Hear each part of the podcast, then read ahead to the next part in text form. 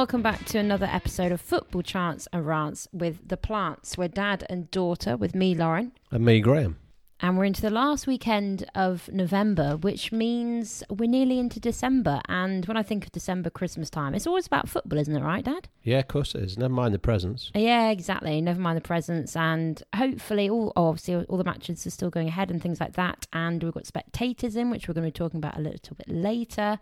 And it's going to be a packed out schedule, which means we're going to have lots of football coming up over the festive season. But before all that, we'll recap what happened this weekend. We've got Premier League, Championship, a couple of League One and League Two matches, and then there's also been FA Cup. What round was the FA Cup this weekend? Second. Second round. So the third round's when all the Championship and Premier League. That's right, yep. Yeah, get introduced.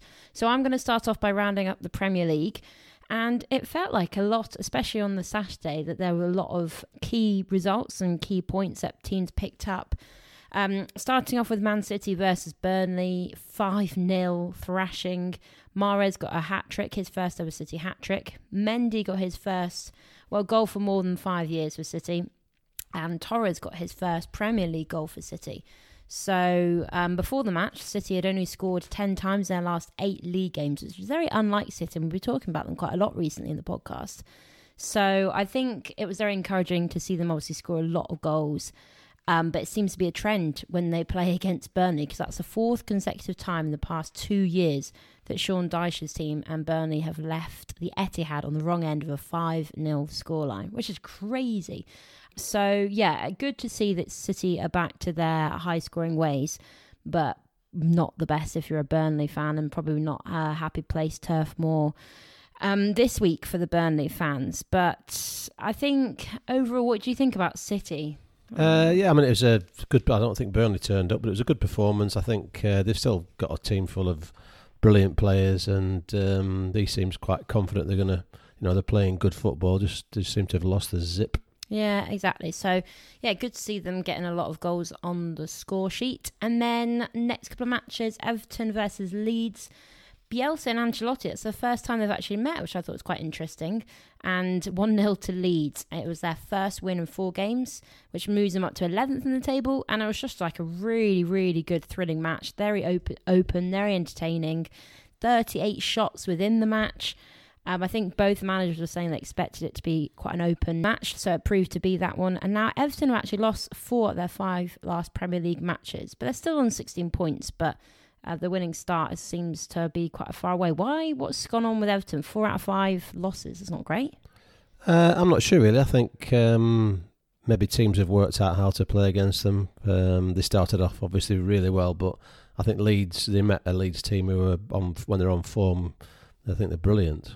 Yeah, and then we had West Brom versus Sheffield United. Obviously, both teams hadn't won a Premier League match before this fixture, and it proved to be. It was actually very entertaining. I was just talking about the amount of shots and Everton leads. Well, actually, there was 39 shots in the games, like showing how both of them were so desperate to score.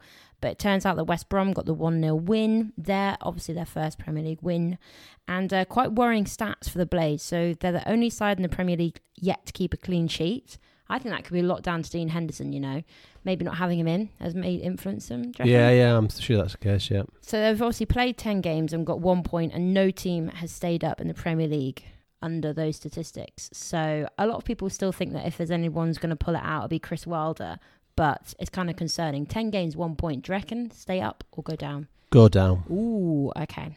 And then on Sunday, there was a lot of drama at Southampton, St Mary's, you had Southampton 2, Man United 3. Southampton were 2 0 up at half time. Bednarek and Ward Prowse got the goals. And then just half time, some great substitutions, to be fair, to Ole Gunnar Solskjaer. Brought on Cavani, and uh, what an impact he had in the end. Yeah, three goals in the second half for Man U. Bruno Fernandes, whenever they need someone, it seems to be always Bruno Fernandes that seems to get the goal. And then Cavani came in and got two goals. Um, so it's just a great result overall for Man United. Great comeback, and you've got to say that they always seem to have great spirit as well as a team.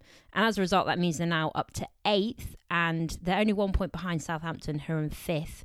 Um, so it's a massive result for them, and um, Southampton will be gutted that they let a 2 0 lead slip. Uh, But uh, you could say that, to be fair, at half time, Man United definitely didn't deserve to be 2 0 down. So it was inevitable, I think, that they were going to get some kind of goal back. But um, the win was great. And then it was a bit of an anticlimax, actually. Chelsea nil, Tottenham nil. Not really much worth talking about, to be honest. I think both managers played it kind of safe, um, quite defensive from both teams, and both teams seemed to settle for the draw. But then the big match, another big upset. Arsenal won, Wolves two. Arteta said he's not too worried about his position as manager, but it is kind of very concerning for the Gunners who sit 14th in the table after five losses in 10 league games. Um, and that's actually a year today that Unai Emery was sacked as head coach. Um, so Wolves, obviously Wolves play fantastically and they definitely, I think, deserve to win. But it's just kind of worrying times for Arsenal. Kind of, yes, they got a goal, but they also let two in at the back and definitely not playing the best football at the moment. So that's my roundup from the Premier League.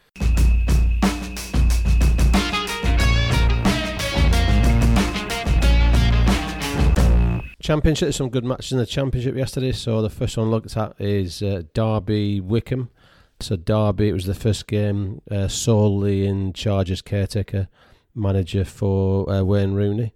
Uh, he'd been doing it with a couple of other guys there, but that was his first chance um, on his own. Uh, left himself out of the squad, and I think his comments were that might be the last time you see him play. So suggesting he wants to take management seriously. So they were playing Wycombe. Uh, who we know have had a tough start to the season, won a couple. Derby had only won one, and one, Wick, Wycombe had won a couple, so they were both on the bottom three there. Bloomfield for Wycombe got a late equaliser, so it was 1 1. So Derby still bottom with one win. 10 games without a win. Uh, home scored for them. So the five points adrift of close rivals Forest, just outside the uh, relegation zone. So it's really, they've got to either get on and appoint him or appoint somebody else. But um, they're going to need to do something fairly quick because it's looking uh, looking a bit difficult for uh, for Derby this season. And the goal difference is minus 15, which is the worst in the Championship. So they've had a couple of hammerings. I remember Blackburn beating 4 0 at, uh, at their ground as well. So, yes, yeah, so it is uh, not looking good for Derby, but a good result for Wycombe. Uh, and they seem to be just uh, climbing back up, third from bottom. You'd give them no hope at the chance, but you'd start to give them some hope now. Uh, the most exciting match yesterday, Huddersfield Middlesbrough. Uh, Huddersfield won 3 2. Match was to and fro, one end to the other. Takes Huddersfield up to 13th, Middlesbrough down to 10th. Middlesbrough only letting six goals in 13 previous games in the league. And of course, they're letting half as many in that one game. So Huddersfield found a way of breaking down Middlesbrough. They had 62% possession, a couple of late goals in the game. Uh, Assombalonga got a goal for Middlesbrough to pull them level with only seven minutes to go.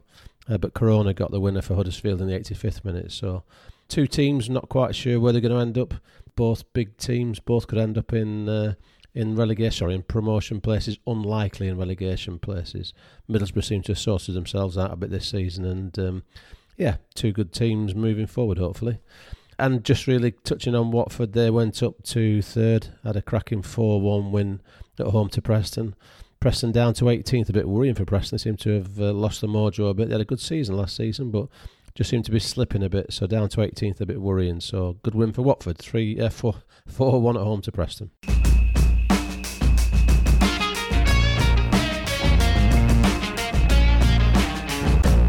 Time for a rant, and uh, this week I've gone for it's been in the papers a lot. I think yesterday it all just kicked off, and there's a bit of a Klopp and Chris Wilder feud going on. I think it, uh, that Jurgen Klopp was probably didn't need to bring it up in front of the press because now obviously the papers have just gone onto it and they've kind of just gone crazy about oh, everything that's going on between them. So basically, Klopp just called Wilder selfish, and I think it's all down to this whole three subs rule. I think obviously Jurgen Klopp is in favour of it because James Milner got injured. So basically, it was really fed up and um, kind of like took it out on the teams that have said that they don't want to have the three subs. Why is it that teams like Sheffield United are saying they don't want more than three subs? I think it's because of the depth and quality of the big teams, those teams that can afford to have eight players on the bench that are all internationals and you know they can bring five top quality players on. Uh, where other clubs like Sheffield United potentially are starting to dig a bit deeper into the squad to get. Uh, so that's that's kind of what I think. You can bring, you know, you could have a real top quality striker come on in the last five minutes and another one and another one. Um, yeah. So I think it's just, uh, I think it feels they just haven't got that depth of squad uh, to be able to do it. As far as I'm aware, they weren't the only team that said no, right? So I think it's a bit harsh that Klopp is just singling out Chris Wilder as being selfish. Yeah, it's a bit strange. I mean, I, I mean, uh, actually, my rant's are exactly the same, Is although Okay. slightly different. So, my rant's about this whole big club, little club syndrome, and Yeah. uh, I think since Leicester won the title, whatever it was, three, four years ago, I think that sort of killed that off a bit and made the you know the little teams could a team that just avoided promote uh, relegation then went and won the league uh, was fascinating. So I think that sort of killed that off a bit. But it does feel you know well Klopp from a big club, Wilder from a small club. You got Sean Dyche taking Burnley to City and saying, "Oh, the lads were on the back foot because it's City, and oh, nobody could play against them," and they're like that. Or you know all the resources they've got. So I think I think just it's a, it's a bit. I think it's uh, unnecessary for either the big clubs to say we're big clubs or the little clubs to say oh we're only little clubs. Yeah. Okay. Um, so I think that's uh, very well, it's the same sort of rant really. Where would you fit Leicester into the whole big club, little club now? I don't, well, I mean, they're a medium club. Yeah.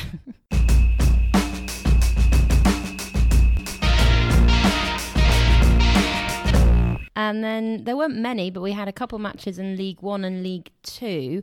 Actually, quite interesting results and quite a lot of goals between them. Ipswich Town versus Charlton Athletic, 2 0 to Charlton, with goals from Albie Morgan and Omar Bogle. Obviously, two teams in the playoffs, and um, turned out to be a great win for Charlton, who are now up to third. And Ipswich slide down to sixth, and it's their second consecutive home defeat now. So um, just slightly out of form and just a little bit worrying, I suppose, especially at home. Two back to back defeats. And then also in League One, you had Oxford against Swindon Town, a local derby that before the match we're both thinking derby probably going to be a draw.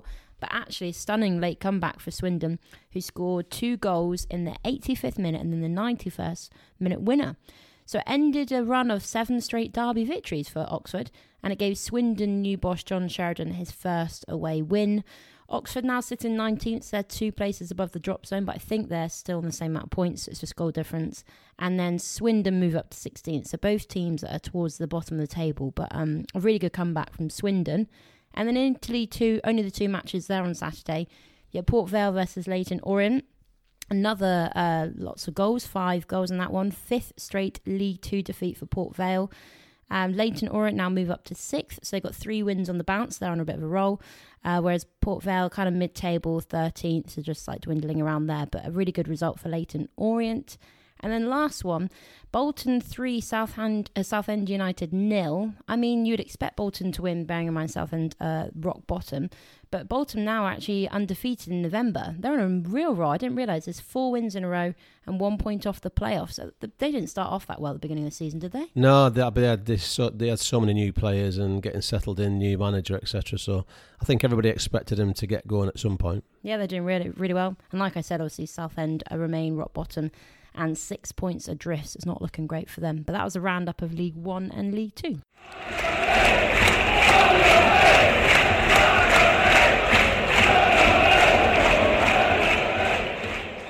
Of course, it was FA Cup, so um, as usual, there's some classic matches and some upsets.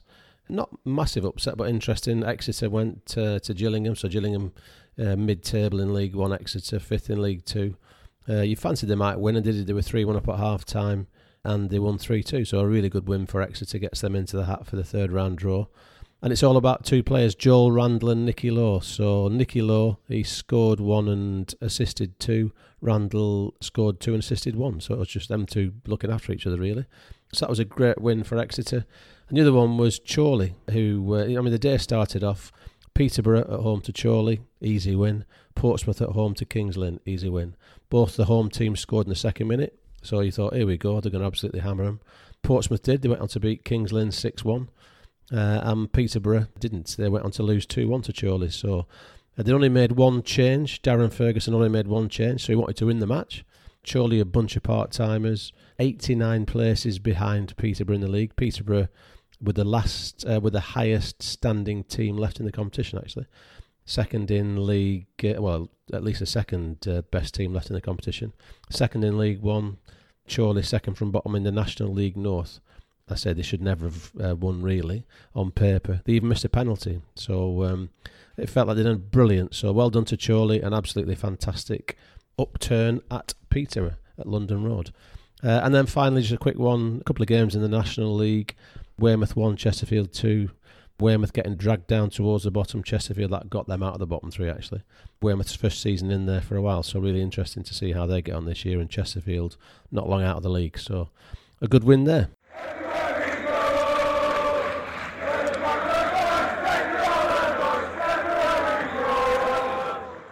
time for a rave. I don't. We might be saying the same thing. I think this can be flipped on its head a little bit, but I'm going back to the old fans returning back to football. Okay, admittedly, not many fans, but still, it's exciting to know that 2,000 supporters are going to be able to get into some of the clubs. I think there's 10 in the Premier League that are allowed, in Tier Two, You've got like places like Arsenal, Brighton, Chelsea. So I think I think it's it's great that there are going to be supporters coming in.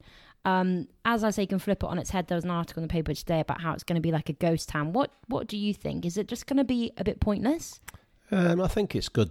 I think it'll work certainly for the lower leagues where they don't normally get big crowds. I think when you're used to getting 60, 70,000 and you get a couple of thousand, it's going to be a bit strange.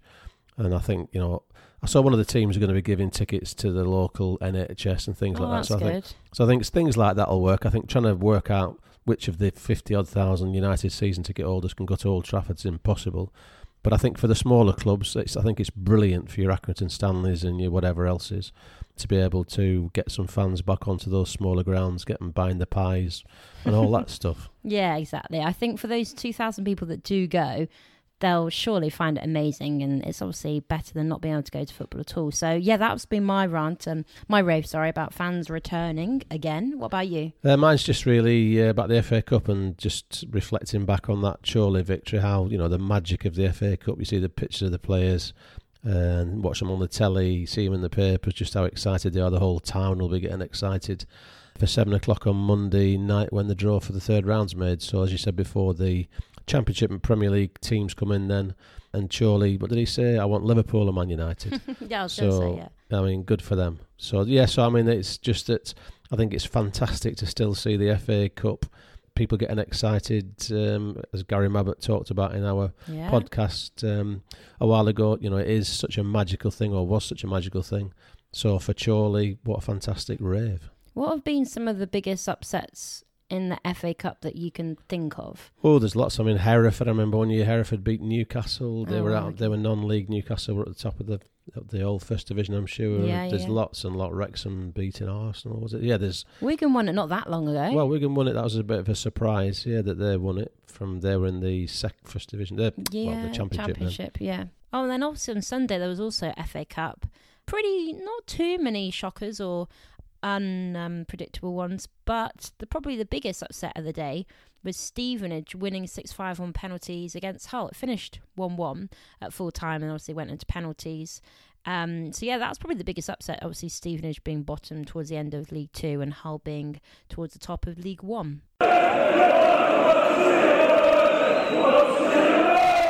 Right, Barnet of the week. This is where we pick out our favourite hairstyle from the week. You can go first. Uh, well, I've, got- I'm selecting this person because he's uh, having a brilliant start to his career in the Premier League. Raphinha uh, Oh, for okay, Leeds, yeah, yeah. 23 year old, signed from Rennes. Yeah, he's got the old shaved sides and uh, curly top. Yeah. And what I mean, cracking goal, cracking performance, brilliant, cracking performance, topped off with a brilliant Barnet. Nice. Well, I again have gone for someone who had a good week, scored a goal, actually got a hat trick, first City hat trick, and that's Riyad Mahrez. I was looking back and it wasn't actually that long ago that he did the awful blonde hair on top and it just looked tragic. You know, like the Aguero look, but actually he looked worse, Mahrez. But he's kind of gone back to the traditional short back and sides. Very well groomed. He's probably one of the few players with a beard, but um, very well maintained. You ever notice his beard? Never, Never. never. Well, it's very well groomed and well maintained. So yeah, we got um those are two Barnets of the week. Ones to watch for next week. I'll kick off with my Premier League match. So Saturday, next Saturday, eight pm. Chelsea versus Leeds. I just think it's really exciting, and because obviously the last Premier League meeting was in 2004. 2004. That's crazy. That's the last time that Chelsea met Leeds in the Premier League. Crazy. And the goal scorer was Jesper Grønkjær. I don't recognise at all. 2004 Chelsea team, not got a clue. He scored that. And then the last meeting in all competitions was in 2012 League Cup fifth round where Chelsea won 5 1. So I just think it's kind of like the unknown both teams that are playing really well. Obviously, Bielsa and Leeds are playing fantastically and just really exciting to watch. So that's definitely my one to watch uh, for next week for the Premier League. Uh, what's your championship? I got a couple. So uh, Cardiff, Huddersfield, bit mid-table thing, I guess, 14th and 13th respectively. But I just think both those teams. I mean, they're both coming in off a great win. Talked about Cardiff's win before, and Luton won four. Uh, sorry, Cardiff won Huddersfield when I talked about Cardiff won four 0 at home to Luton, so they're on a bit of a, a run as well. So yeah, that'll be an interesting match. And then of course Derby. I mean, what's going to happen to Derby? Derby Coventry. Uh, I can't remember if Derby, if and when Derby were in the third tier. I have to research that actually. But they're playing Coventry with 20th at home. So um, if they don't win that, well, they're starting to get into trouble. So those are mine from the Championship. And then League One, obviously Saturday, 3 pm. I've picked out Portsmouth versus Peterborough. So Portsmouth fifth, Peterborough second. So expect it to be a, a quite tight affair. And Portsmouth are undefeated in their last four matches. So I thought that could be one that might be worth a watch. And then League Two for you? League Two, we've got a couple. Cambridge, who were third, versus Mansfield. Uh, we know about Nigel Clough being there, getting a good start. So you'd fancy them to give them a good game. And then Carlisle, Salford. Again, two teams who just on the uh, edge of the promotion, seventh and eighth respectively. So Carlisle versus Salford.